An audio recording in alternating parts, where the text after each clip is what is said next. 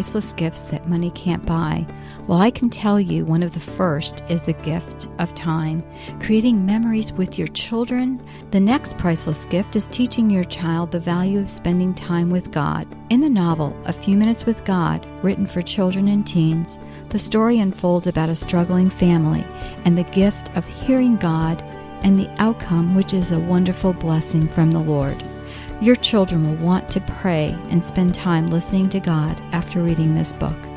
Visit MediaAngels.com for more information.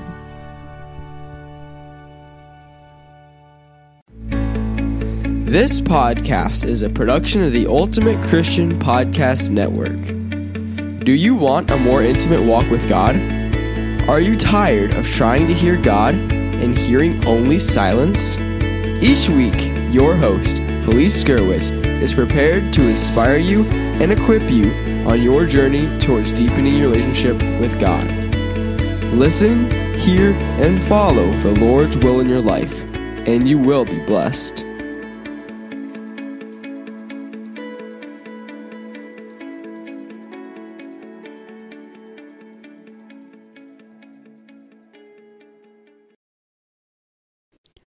Where can you satisfy your hunger? That is, hunger for God. There is only one place, and that is in Him. In this podcast, we will discuss ways to combat that emptiness that we feel from time to time. Hey everyone, thanks so much for joining me. My name is Felice Gerwitz, and I am the host of today's podcast. You can find the show notes at afewminuteswithgodpodcast.com. Hunger for God, episode 273. And I want to thank Media Angels, the sponsor of this episode. You can find more information on the website, MediaAngels.com, and check out the Character Planners for Families. There is a saying that people look for love in all the wrong places. The same could be said about looking for fulfillment that we can only find with God. We know so many of these things, don't we? But when we hear them again, it just reminds us, and especially with some of the scripture verses I'm going to share with you. And also, another of our podcasters on the Ultimate Christian Podcast Network, and her name is Margaret Vasquez. She has a podcast, Wholeness and Holiness, and you can visit her podcast on the website or any of your favorite podcast apps. But she is a professional counselor and trauma specialist. And in talking to her recently, she shared how people continue to struggle because they don't have the tools they need. So I have a couple of the links that may be helpful. One of them is Coping with Stress, and the other is Greater Peace, Joy, and Freedom. And again, you can find this on her website, Wholeness and Holiness. Well, ultimately, we struggle, and when we struggle, we want to find fulfillment. We want to be done with it, right? Especially when struggling. I mean, how many times have I prayed, please, Lord, let this pass me by? We never know what's coming up next, but in the midst of our struggling, or, in any time that we're upset, we just want it to be over with.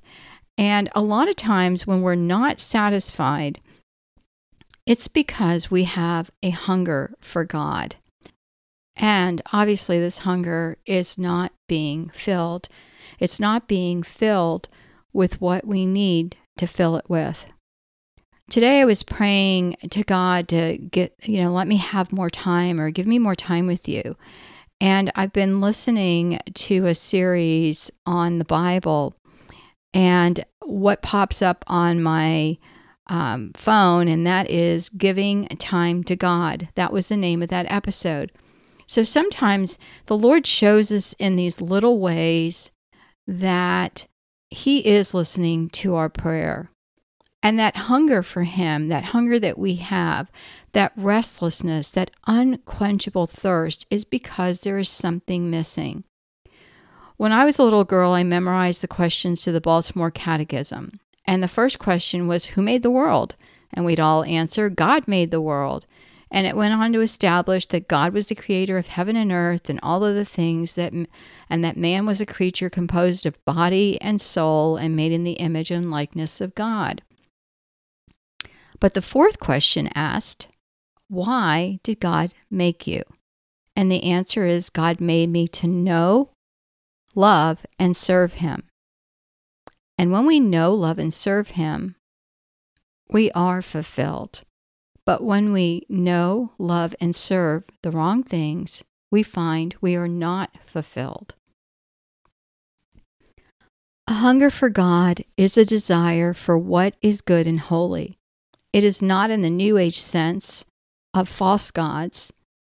Just like food is nourishing for the soul, but junk food is not, God is nourishing for the spirit, and the heart cannot be quenched with the things of this world.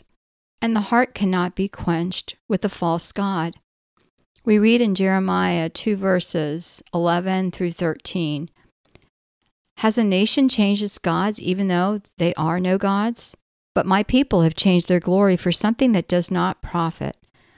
O heavens, at this be shocked, be utterly desolate, says the Lord, for my people have committed two evils there, forsaken me, the fountain of living water, and a dugout cisterns for themselves, cracked cisterns that hold no water." In the imagery of this verse, we see the warning of God. And this morning, it was pointed out to me as I was listening to more of the Bible in a year, is that God kept pointing the people of Israel toward Himself, and they kept turning their backs on the one true God. And when they did that, they had spiritual hunger. In fact, many of the quote-unquote good kings from the tribes of Israel worshiped the one true God, but they refused to take down the idols and the worship in what was called the high places. And they were allowing people to burn incense to these false gods. And that's part of the problem. You know, we mix the good with the bad. Psalm 81:10 states, "I am the Lord your God who brought you up out of the land of Egypt. Open your mouth wide, and I will fill it." Furthermore, we read in Matthew 5 verse 6, "Blessed are those who hunger and thirst for righteousness, for they shall be satisfied." And in John 6:33 through 35, "For the bread of God is that which comes down from heaven and gives life to the world." Then they said to Him, "Lord, always give us this bread." And Jesus said to them, "I am the bread of life. He who comes to me will not hunger, and he who believes in me will never thirst." And friends, this is the only way that we can fulfill our hunger for God. Unless we totally rely on Him, unless we totally ask Him for forgiveness, unless we pray, "Your will be done in my life," we will continue to go hungry, and we will continue to remain unsatisfied. Recently, I changed my prayer petitions. Instead of praying specifically for something, which I've asked for repeatedly, I've been praying, "Your will be done, God." In this way, I'm releasing my prayers to Him, and with it goes stress and anxiety that I didn't even realize I had. I've shared this with you in previous episodes many times, that when we pray, "Thy will be done," we know it is within His will. And many times when we pray and we feel like God has not answered my prayers, it could be maybe that we're praying, "My will be done," and the Lord knows better. And so I remembered this and started praying in this new way. And that doesn't mean I expect God to answer my prayer the way I initially asked it, although that would be nice. But I can rest assured that whatever happens, it is in God's will. In a world where we can't trust the things we see, because how do we know it's not been manipulated or photoshopped or some other wonders of photography that's misled us? We can't seem to trust words, because many times those are skewed to fit a specific agenda, or now everything is, AI with the artificial intelligence. We can't rely or trust our government or other entities. And so who do we rely on? A lot of times we are hurt by those who love us and that we love. But we can always trust in God. We can trust in His perfect will. We can trust that when we are hungry for that spiritual infilling, we can rely upon God. If we find ourselves struggling or empty or depressed or lonely, take a minute and analyze what you have put your faith in, what you are trying to fill yourself up with. Is it the Word of God? And if not, if we're not filling up on the good things of this world, good videos, good books, we may feel that hopelessness and despair that creeps in. The enemy is just waiting to prey on us, and that is why our hunger for God is a good thing. It encourages us to fill up with the important things that will give us the tools against the evil one. John 4:13 through 14 states, Jesus answered and said, "Everyone who drinks of this water will thirst again, but whoever drinks of the water that I will give him shall never thirst.